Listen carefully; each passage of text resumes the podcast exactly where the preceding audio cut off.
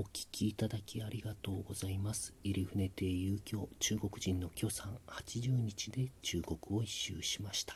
え丹東の夜ですね、泊まった時なんですけれども、え日中歩き回ってですね、もう何時間も歩き回って人人になって犬鍋を食べてでホテルに戻ってみるとホテルの前に、えー、ホテルの支配人が立ってるんですよね。支配人が立ってる。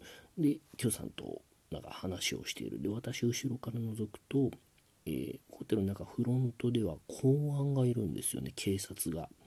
でフロントの人となんか話をしている。であの許さんがまあ私の方を振り向いて「入船さんちょっとまずいです。出ましょう」まだ入ってないんですよね。え、ど、どういうことですか？あちょっとまずいです。逃げましょう。逃げるに変わってるんですよ。でも何か何だか訳がわからないまま許さんの後を追うようにもう本当急ぎ足でホテルを離れてちょっとお茶でもしますか？って京さんが言うんで、あの、喫茶店があったんですよね。えー、お店の名前は京都です。あの京都です。日本の京都と同じ、えー、赤いネオンで京都という看板があって、まあ、とりあえず落ち着こう点で、その喫茶店に入ったんですよ。ただですね、あの、ちょっと、なんですか、カーテンの向こうに女の子がいて、でマスターというかママが出てくるんですよね。このママがですね、えーうんまあ、おばさんなんですよ。ちょっと、えー、ふくよかな体型のおばさんで眼鏡かけた黒縁眼鏡の。でなんか声だけ色っぽいんですよ。あの見た目は普通のおばちゃんなんですけど声が妙に色っぽいんですよ。鼻にかかって。でも何ていうんですか何言ってるか分かんないんですけどもうふーんって感じがするんですよ。あの見たらもう横にカタカナで「うふーんってのが見えたような感じ。なんか落ち着きたくて入ったんですけど落ち着かない喫茶店なんです。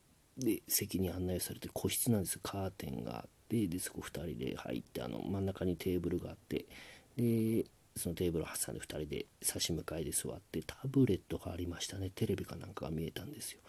でおばちゃんがあのその許さんに趣旨を説明してるんですね。きっとお店の、まあ、女の子がついて話しますよみたいなことを言うんですけどというかまあそれを多分全否定して、え出てきたのはホットコーヒーとえいちご山盛りのざるに入ったいちごです、えー、何粒か腐っていました。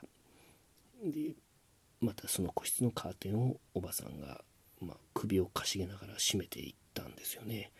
まあそうでしょう。だからそういうお店に男2人で来て個室にこもっていちごを食うその夜に首かしげたくなりますよね。でまあとにかく許さんに聞きましたどどういう状況なんですか？今はと聞いたら、えー、中国のホテルはですねあの外国人が泊まる時に公安に届け出を出さなくちゃいけないんですよ。あの外国人がここに泊まっていますというのを現地の公安に出す。それをホテル側がやるんですよね。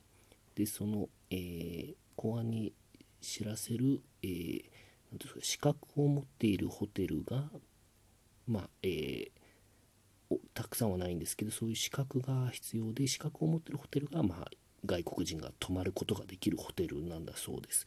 でそこを選んで泊まったんですがホテル側がその作業をしなかったじゃないかという話でした。で、キュさんが言うには、うん、ホテルその作業してませんよ。僕たち公安に見つかるとまずいですから、しばらく出て行ってくれないかと言われましたよ。なんでって思いますよ。あの、ホテル側のそれはミスじゃないですか。なんで客が逃げ惑わなくちゃいけないんですか、こんな夜中に。って言ったら、うん、でも入船さん、僕たちのこの旅の説明はすごく難しいですから、公安に。国境はいろいろ大変ですよ。